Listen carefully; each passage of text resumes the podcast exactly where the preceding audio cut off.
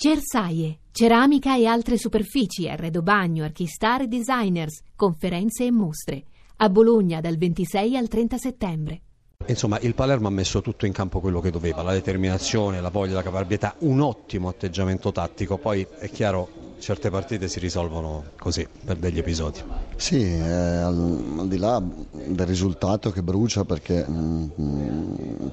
viene da un autogol, da un episodio sfortunato, però dobbiamo essere contenti per l'atteggiamento, per tutte queste componenti che ha detto lei. In più io dico una, che è l'umiltà, perché nel primo tempo forse siamo sembrati un po' troppo timorosi, ma non era timore, era rispetto, era consapevolezza di essere inferiori alla Juve e quindi di non affrontarla a viso aperto, di non rischiare troppo, quello che poi invece è venuto fuori nella ripresa. Nella ripresa abbiamo alzato un po' il baricentro, siamo andati oltre, siamo andati attraverso il coraggio, attraverso la presa di responsabilità e abbiamo fatto veramente bene. Faccio i complimenti a tutti i miei giocatori.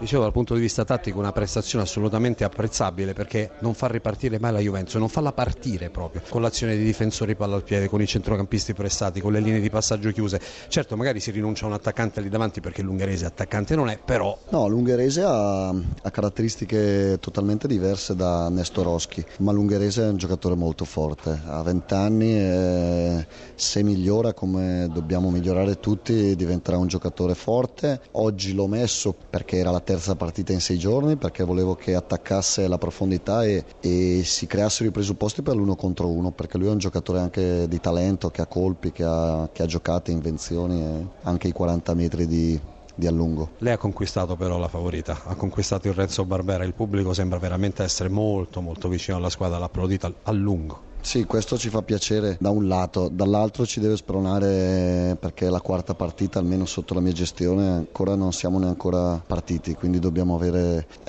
sempre lo stesso atteggiamento, migliorando sia il gioco, l'organizzazione, migliorando i meccanismi tattici, però l'atteggiamento non dobbiamo scendere a compromessi con noi stessi. Chiudo con una domanda che abbiamo fatto anche a Massimiliano Allegri, che faremo a tutti gli allenatori in questa domenica, a proposito dei 40 anni di Francesco Totti, però la completo dicendo che c'è un ragazzo con la maglia numero 3, Rispoli, che di anni non ne ha molti di più o molti di meno, però sembra veramente un ragazzino. No, ne ha di meno. Si offende, se la sente si offende. No, Rispoli ha 32, 31, adesso non lo so, corre, però mi fa piacere fare gli auguri a Totti, perché è il numero 1 da tempo anche. Massimiliano Allegri che ha vinto la partita per 1-0, io non so se l'allenatore della Juventus è più contento per il risultato o più insoddisfatto per il gioco della sua squadra.